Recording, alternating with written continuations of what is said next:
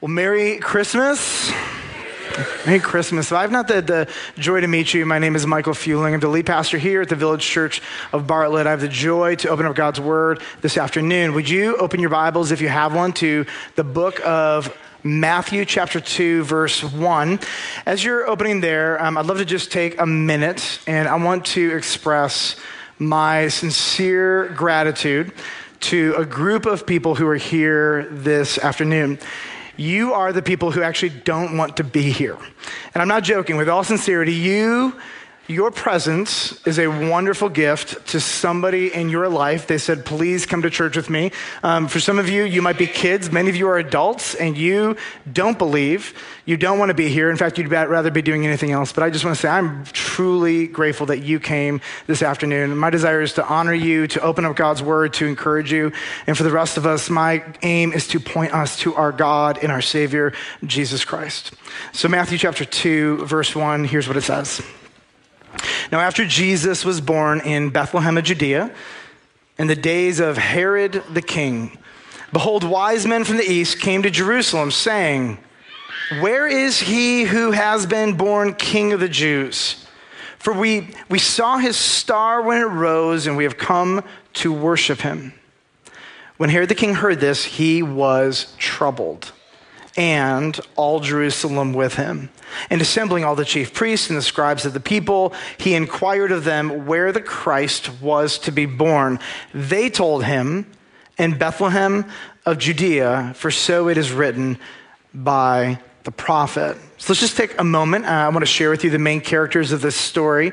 And what I want to ask you to do is if you are a believer in Jesus, if you have trusted in Christ, um, I want you to ask yourself which one of these characters best represents you before you placed your faith in Jesus Christ.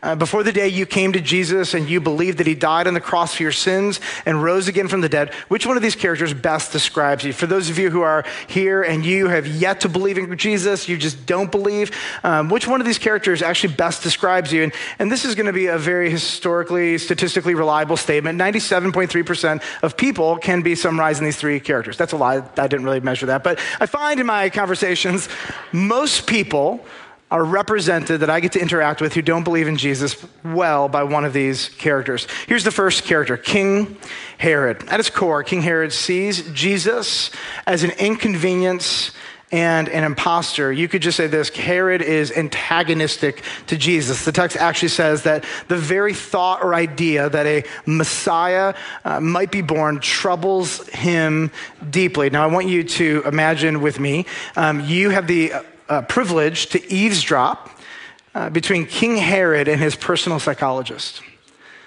Now, King Herod's vulnerable. He's being honest. He's sharing his heart. There's nobody he has to impress. And his psychologist says, King, why does this baby make you so upset? I think he might say something like this because the baby is a threat to my agenda, to my plans, to my expe- uh, expectations, to my script. At the core, he is antagonistic to Jesus because Jesus is a threat to himself and his ambitions and his ideas and to his authority. At the end of the day, Jesus is a threat to him. Now, I have found in most of my conversations um, with unbelievers that actually many, many people um, are very troubled by the idea of Jesus because if he really is God in the flesh, that is a threat to our status quo, to our life, to our future. If Jesus truly is the Son of God, born as a baby, grown up to be a man, died on the cross, was raised again from the dead, if this is really a true story, then the implications for your life and my life are massive. And Jesus, I promise you this, will become a great inconvenience to your agendas and to your life and all of the plans that you've set. He just has a way of kind of getting in the middle of everything and messing it all up. That's what he does, and he loves it because he wants what is best for you. He wants your life. He wants your joy. He wants your righteousness. He wants you to thrive, and that's only found in his way. And so he's more than happy to interrupt our lives and to bring us into a life that is much more full and rich. But many people can identify this. They see Jesus as an inconvenience and, quite frankly, an impostor. I mean, if you were to have a conversation with Herod and say, Would you even consider the idea that Jesus, this baby, might be God in the flesh? I have a hunch he would just write it off as it's not even possible. Now, there's a second group of people that will represent our second character, and this would be the chief priests, the scribes, and then honestly, all of Jerusalem. And this is a group of people that are very religious. But let's be honest, when it comes to some of the more miraculous things, they're pretty, they're pretty skeptical. Now, you would think of all the people in the world, would you not think that the, the chief priests and the scribes, these are the keepers of God's word, that they would be pumped up that the Messiah, the prophecies of the Messiah, might be fulfilled? You think so, but they're not. In fact, the text says that they also are pretty deeply troubled by this news. Now, here's the deal I think there are a lot of people probably in this room who fall into this category. You might call yourself Christian. It's a culture, it's a set of traditions, it's a set of rituals. Uh, it's something you do certain times of the month or the year, but it doesn't really have like a pretty dynamic and profound impact on your daily life. Uh, this is very common in America. There are a whole bunch of people who think they're okay with God because they have religion. They have a set of rules, a set of rites, a set of rituals. Uh, you go back just even a thousand years before the birth of Jesus, and you read uh, the writings of King David. We'll use Psalm 23 as an example. Uh, you, the Lord is what? My shepherd, the personal nature. David, when you read his Psalms, doesn't speak of God as some distant being that he doesn't know personally. David speaks of God as if he knows him personally, like a close friend, like a father. But somehow, this idea of a personal relationship with God, by the time the first century came, when they hear this idea that somehow maybe God in the flesh is breaking forth, that there might even be a Messiah, they're just troubled because their entire lives have been devoted to ritual, to tradition, to culture. For many of them, their faith is not something deeply personal, it is something that is more a part of their cultural heritage. And you would think that the chief priests and the scribes, they'd be above this, but they're not. And this shows you some of the religious and cultural context that Jesus was born into. The Jewish people were not excited that their Messiah could plausibly be born and that the prophecies might be being fulfilled, which is totally surprising to me. But I think there's a handful of people in this room. If I were to ask you, do you have a personal relationship with God? You would say, I don't honestly. If I'm going to be real honest, I don't think I do because my relationship with God is bound up in religion, rituals, and rites, and that's probably the extent of it. Now, there's a third, there's a third um, set of people here that I want to draw your attention to. We're going to spend most of our time uh, this afternoon focusing on the wise men. I think the best way to describe them would be uh, non Christian, definitely non Jewish, but if they were here today, they'd be the non Christian. And they would be um, very spiritual curious and they would love truth. And this is one of my favorite things about them. The wise men pursued truth no matter where it took them and no matter what the cost. I mean, just let this sink in. They weren't yet believers in the one true God, but here's what we did know about them. The wise men pursued truth no matter where it took them and no matter what the cost. And so I want to just share with you two things this Christmas that the wise men show us about the character of God. And I think they're just incredible encouragements for us today. Ready? Number one is this. Number one, the wise men show us that God is willing to save anyone and everyone who would worship Jesus. Okay, really, Pastor Michael, anyone and everyone. Like, I can think of some pretty terrible scumbags in my life. You're telling me if that person were to come to faith in Jesus, that somehow that God would forgive that person's sin? And I'm telling, I'm, I'm here to tell you that the wise men teach us that without discrimination, no matter how vile or evil or disgusting you are, no matter how terrible you have been, no matter the atrocities you may or may not have committed, that the blood of Jesus is more than powerful enough to cover your sins. The hubris that it requires to say, I'm too far gone, far underestimates the power of the shed blood of this baby who would grow to be a man and die on the cross for your sins. And so I just have incredible, incredible news for you. I don't care how far off you are. The wise men teach us that nobody is so vile or bad. Now, let me show you this about the wise men. Um, the word wise men actually comes from a Greek word which means magi. Have you heard of the word magi? It's actually a Greek word. And, and uh, I want to read to you a little bit about these wise men. They were widely respected Persian astrologers from what we now know as modern day Iran. They were fortune tellers dream interpreters, politicians, well studied, knowledgeable of sacred writings from various faith traditions. and they were unrelenting pursuers of wisdom. They clearly knew the prophecies of the Old Testament, particularly prophecies from the book of Daniel, even. And here's what we find these men responded so positively to the Jewish scriptures that they had high confidence in their reliability and that the Jewish Old Testament wasn't just preaching mythology. In fact, when they started to see the signs of the fulfillment of the Messiah coming uh, written in the Old Testament, they started to put two and two together. And clearly, they had enough confidence in the Old Testament to believe that whatever these signs point to, the God who has inspired this book is reliable and trustworthy enough. To the point where they would travel over 900 miles, not knowing what they were going to find at the end of their destination but knowing that the God who is calling them has always been reliable and truthful, and they were willing to pursue truth no matter how far it took them. Now, by Jewish standards, I want to be clear with you. Um, many of you don't know Old Testament law. By Jewish standards, the Magi or the wise men represent somehow the worst people they would be considered the ones who are kind of unsavable. Let me actually bring you back to the book of Deuteronomy, chapter 18, uh, and there's laws about this. In verse 10, I want to start reading this for you. Here's what it says There shall not be found among you anyone who burns his son or daughter as an offering. Now, I want to be clear the wise men were not doing this. But I want to show you that they are in the same category of what the Old Testament calls abomination as those people. Here's what he says Anyone who practices divination, or tells fortunes or interprets omens or a sorcerer or a charmer or a medium or a necromancer or the one who inquires of the dead. For whoever does these things is an abomination to the Lord. This is like thick language, isn't it? Like the Old Testament does not mince words. The wise men are these people. And what's so profound is that under Old Testament law, these wise men should have been executed. And yet God is doing something very different. He actually meets them in their sin as they look to the stars and they try to tell the future and read fortunes, etc. He actually meets them in the midst of their sin and then brings them personally to Jesus Christ. What I love about these guys' heart is, yeah, they didn't know any better. And yes, they were looking for truth wherever they found it. And yes, they knew about all different kinds of religions from all over the world. And they were some of the most learned men that you would ever meet. But there was something different about this Old Testament. There was something different about these signs. And they were willing to follow them 900 miles ultimately to the doorstep of Jesus. On, on Sunday, we saw that God revealed in the birth narrative, He revealed His glory to these nobody shepherds. And now he's revealing the birth of his son to pagans who should be executed.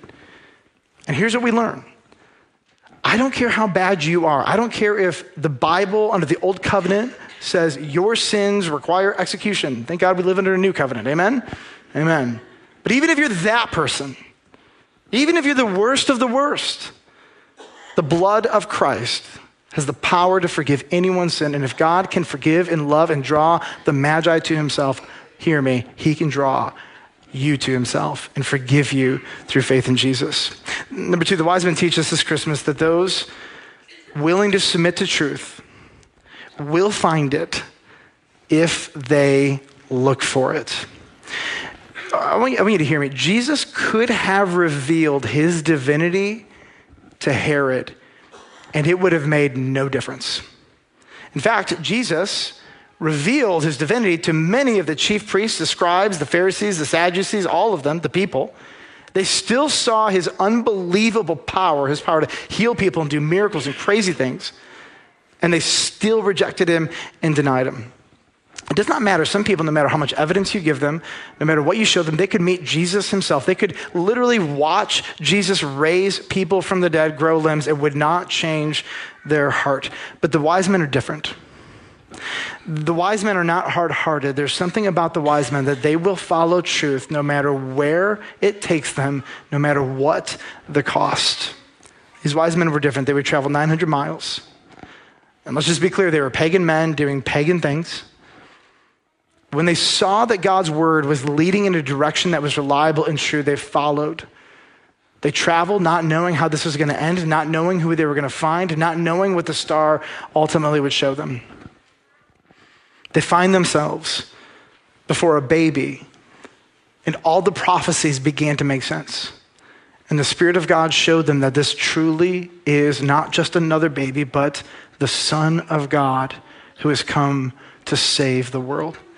And they believed. I want, I want, to read on Matthew chapter 2, verse 7. I want you to just listen to what the text says.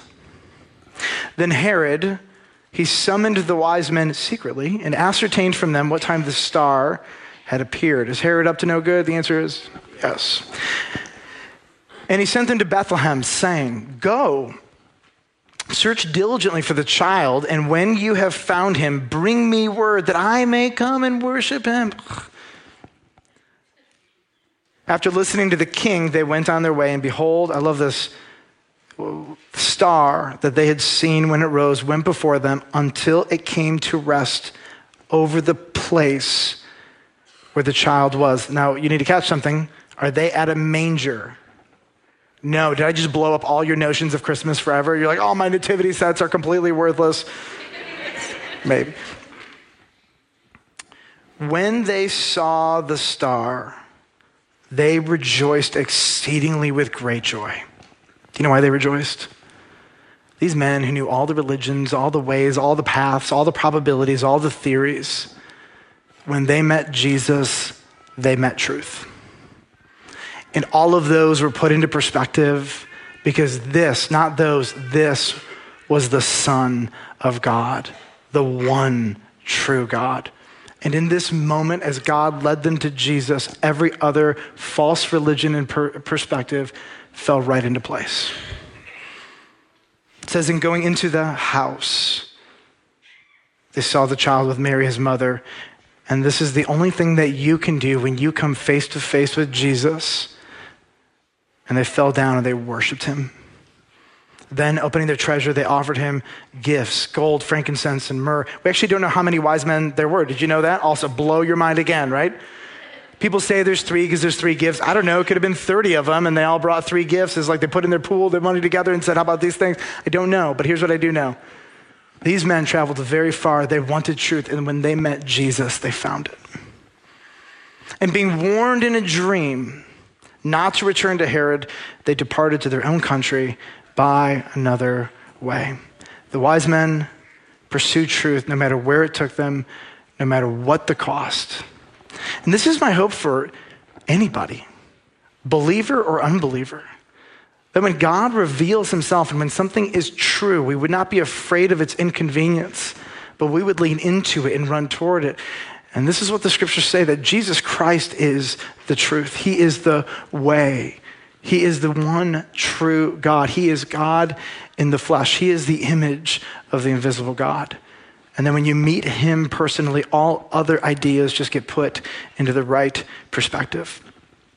And so, this Christmas, as believers, we get to come together and we get to remember what God has done for us in Jesus Christ. We get to remember that Jesus was no victim by becoming a baby. Jesus willingly, willingly took on flesh. But I want you to understand one thing about the incarnation or the birth of Jesus. The incarnation means nothing, to be honest, without the crucifixion. Because it's on the crucifixion where God the Father fulfilled the purpose for which Jesus was born, which is to pay the price for the sins of anybody who would trust in Jesus Christ. And honestly, the crucifixion doesn't mean much if Jesus just stayed dead. On the third day, Jesus was raised again from the, de- uh, from the dead as a declaration before all of hell and heaven and humanity and history that this is the Son of God with power. There is no other. Are you guys like pumped up for Easter? Anybody want Easter now? Or do you, yeah? What do you want more, Easter or warmth? Don't answer that. The answer is Easter. Okay, good. Thank you, Jesus, for a warm day today. I love, I love warmth. But all of this means nothing without the crucifixion and without the resurrection because that is the whole reason this baby came to die. We could just end Christmas Eve and just sing Silent Night and not talk about the point. The point is this that God became flesh for a reason, and that was to pay the price for our sins because we had no ability to deal with our sin and to make that right.